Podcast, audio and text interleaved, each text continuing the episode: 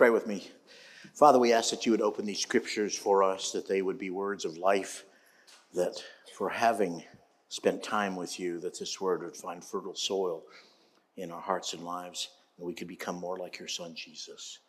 For it's in his name that we offer you this time, and we pray. Amen. Well, it's good to be here. We have a lot of people uh, who are being confirmed today, and you're going to hear a little bit more about that lesson from um, the book of Acts that you just uh, you just heard. Um, to set the stage, in history, remember we went through Holy Week. We had Palm Sunday, the triumphal entry of Jesus into Jerusalem. Then on Thursday night was the institution of the Lord's Supper, the washing of feet, where he modeled incredible servanthood to the people.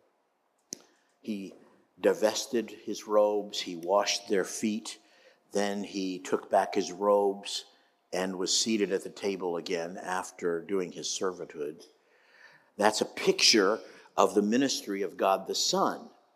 Remember, in heaven we had God the Father, God the Son, and God the Holy Spirit.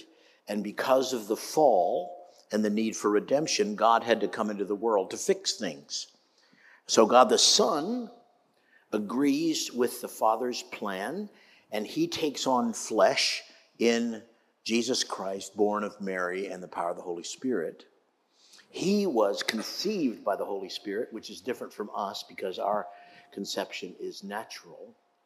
And that which had been lost in the garden because of the sin of Adam and Eve was the intimacy with God and the spirit life that had initially been breathed into them as a breath of life.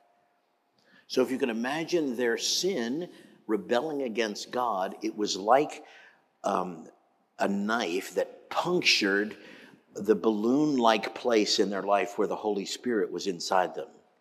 That was punctured, and the Spirit flutters away. So the spiritual intimacy with God that they had in the garden could no longer uh, continue. They didn't have spirit life, so they couldn't pass it on. So, generation after generation after generation, you have people with a body and a soul, but no spirit life until Jesus comes. And then, for the first time since the garden, he's the new creation. He is um, whole with a body, a soul, and a spirit because he was conceived by the Holy Spirit.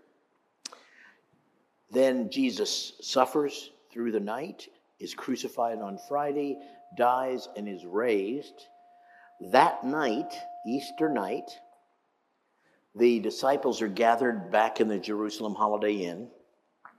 They had the door locked because they didn't want to be arrested and be crucified like Jesus had been.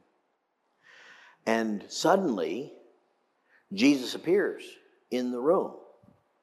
He shows them his hands and his side and says, Shalom, y'all.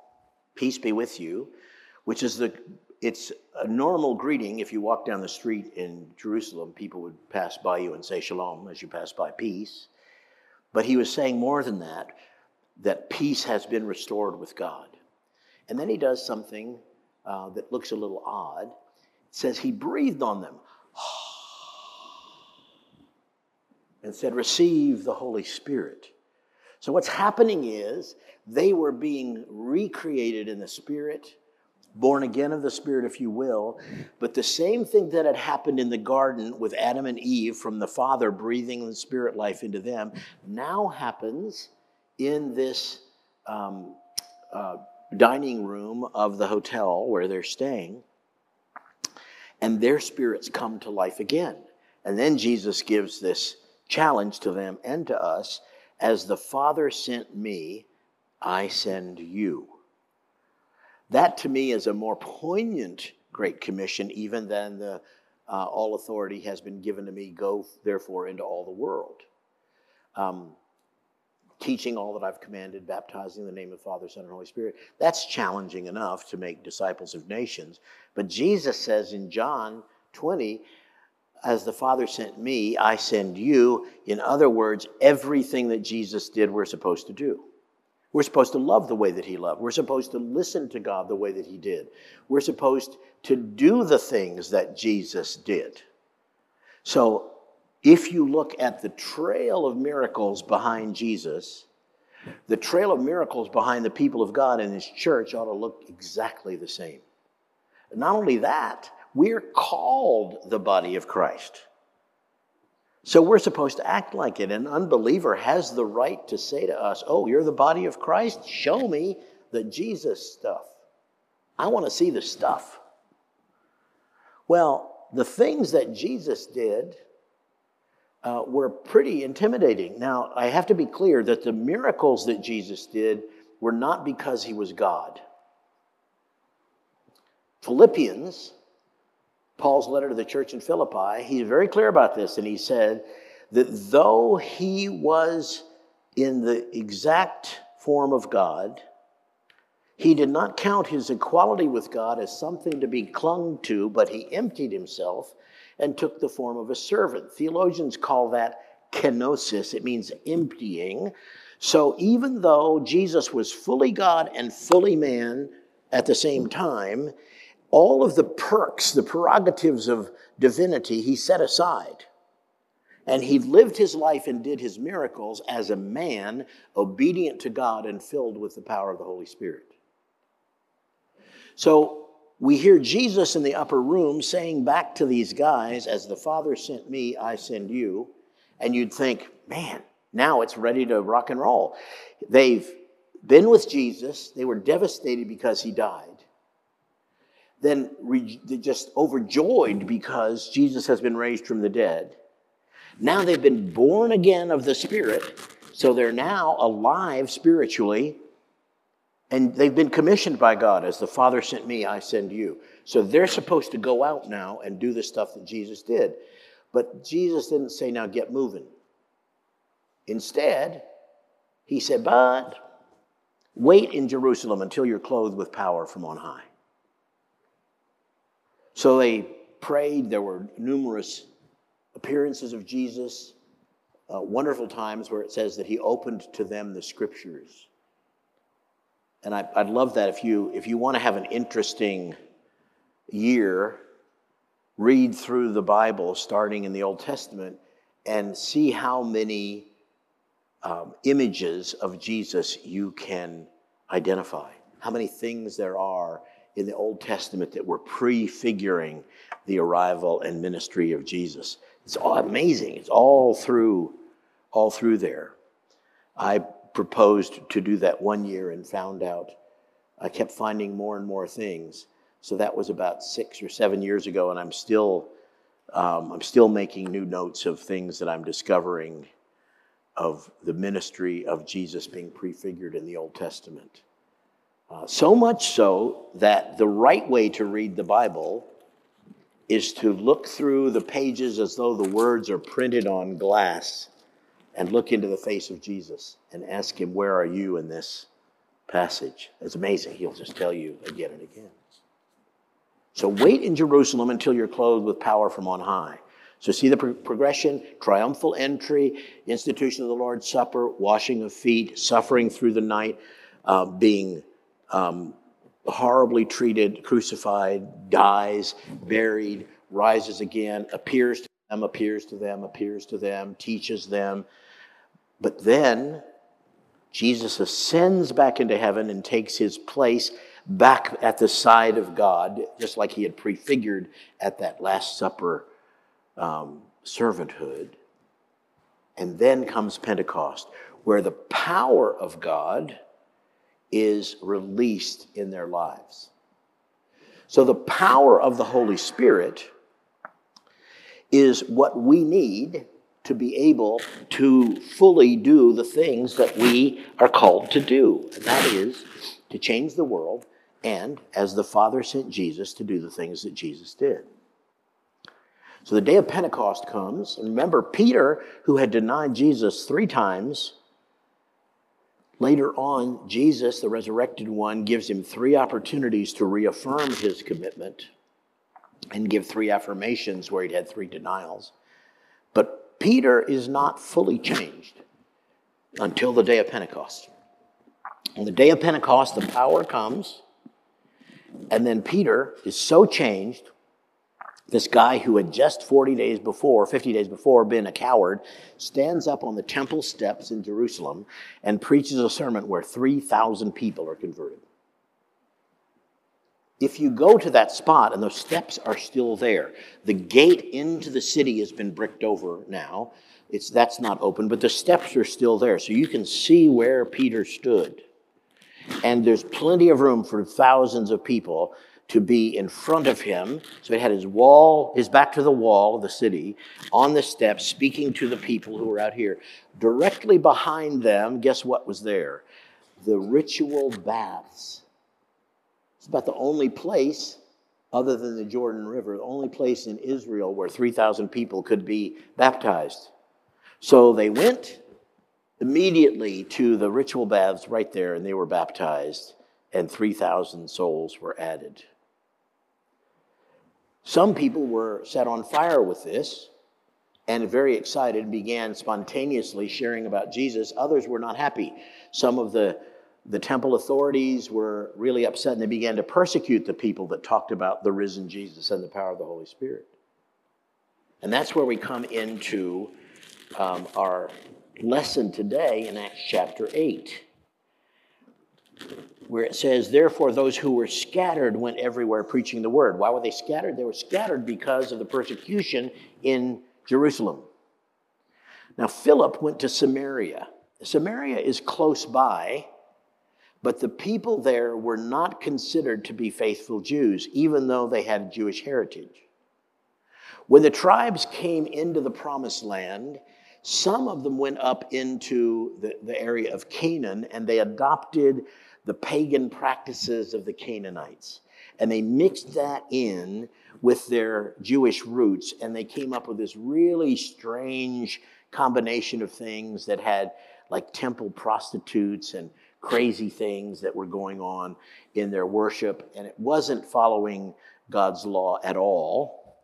And they were considered to be so far removed from the faith that they weren't just called Samaritans, but the Jews called them Samaritan dogs.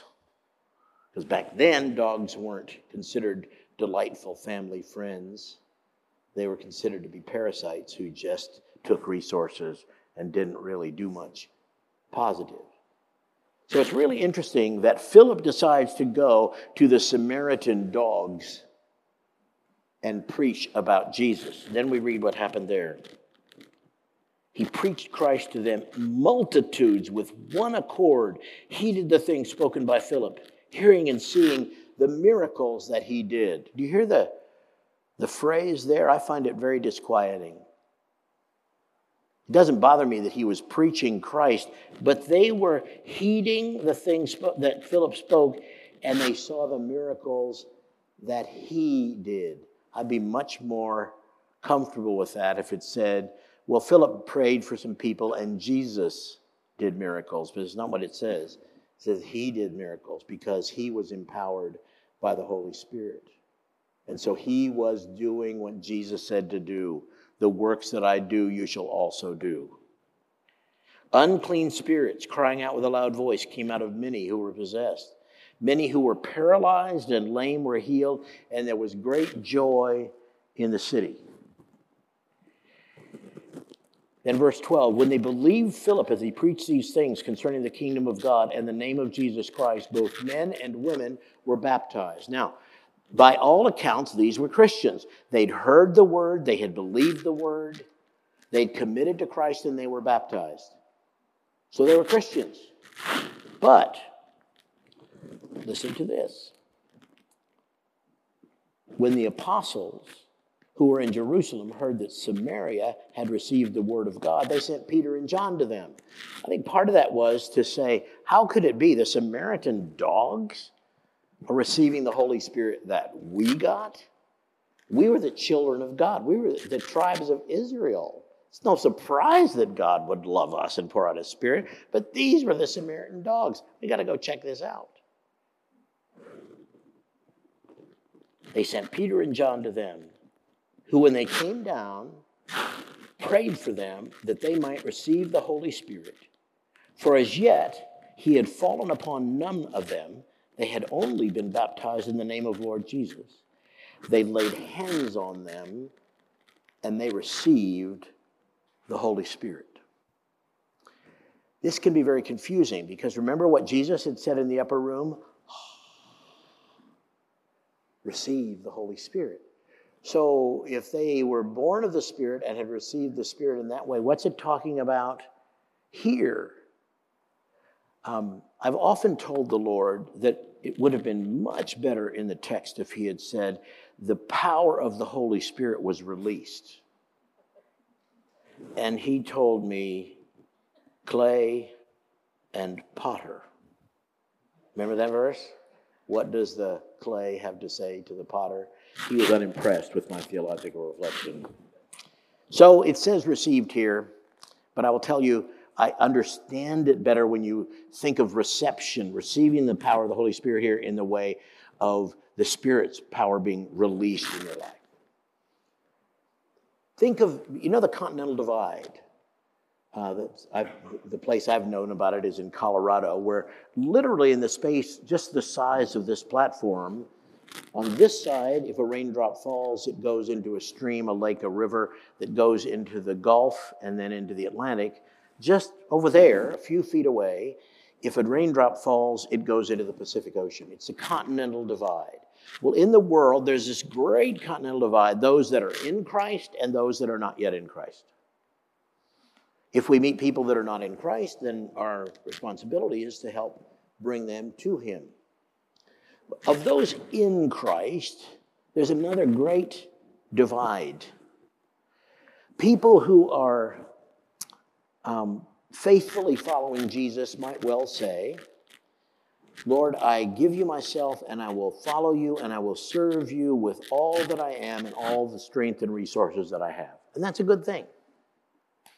But it's also possible to say, in addition to all the resources and the strength that I have, Lord, I am inviting you to work in me supernaturally and work through me supernaturally. To give me power to do more than I have the capacity to do on my own, and to receive the gifts of the Holy Spirit which the Bible says are given for the benefit of all in the body. Now, you can do that at any time. Anyone who's in Christ can pray for the power of the Holy Spirit to be released, and you can invite the Lord to work in you supernaturally and through you supernaturally. But it's such a key and important part. Since the first century, this lesson from the book of Acts has been read and the church has celebrated confirmation. Confirmation is a compound word, con with firm strength. The strengthening of the Holy Spirit, which you'll hear in the, the declarations over the confirmands. But it's a time just to ensure that people are brought to the place where they're given the opportunity to say, Lord, I invite you to work in me and through me supernaturally. So there are a couple of prayers that are really important for us to pray. One is a, a, a, prayer of surrender and commitment to Christ for Jesus to be the Lord of your life, to commit to follow him in the fellowship of the church.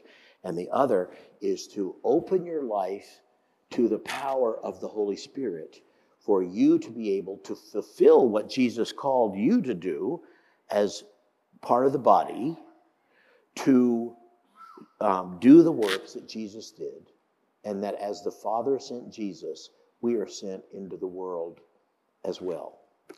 And I'll tell you a, a sad confession, but it turned out okay. So, um, my wife and I believe that miracles could happen, but let's say the, the proclamation of the, what the Bible said was true in our lives was here, and our experience level was here. There's a great temptation to say, well, let's just make that figurative or inspiring stories from the past. Let's just water down the Bible and get it down here to the level of our experience.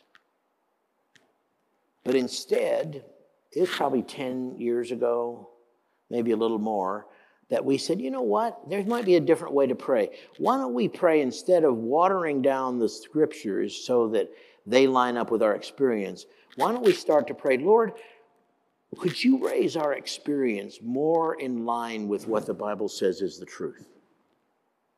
And we began to pray differently. And what's interesting is we began to see more dramatic prayers answered. Sadly, we haven't seen all our prayers answered. There's still lots of things that we hunger for that we haven't seen. But we do believe that what the scripture says is true, and we need to rise to that level rather than watering down the Bible to the level of our experience. So now today we're about to move into the confirmation which would be the laying on of hands. And I think we'll leave the mics on so you'll hear. I, um, I always pray and ask the Lord if He's got any image or picture or word or encouragement that He wants to offer to the people who are being confirmed. So we'll do that with each one. It's going to take a while, especially with what, 300 people today to be confirmed? Um, so it takes, takes a little while. So I invite you to do two things pray for the people who are being confirmed but then also ask the question Lord, have I really done this? Have I said, I want you to be Lord of my life? And have I really said, work in me and through me supernaturally? So you can have that same kind of a touch today.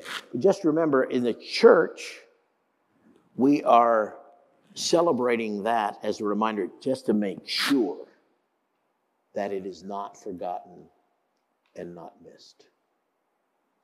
Father, we take these words and ask that you would bind them to our hearts and you would call us to the fullness of life through Jesus Christ, our Lord.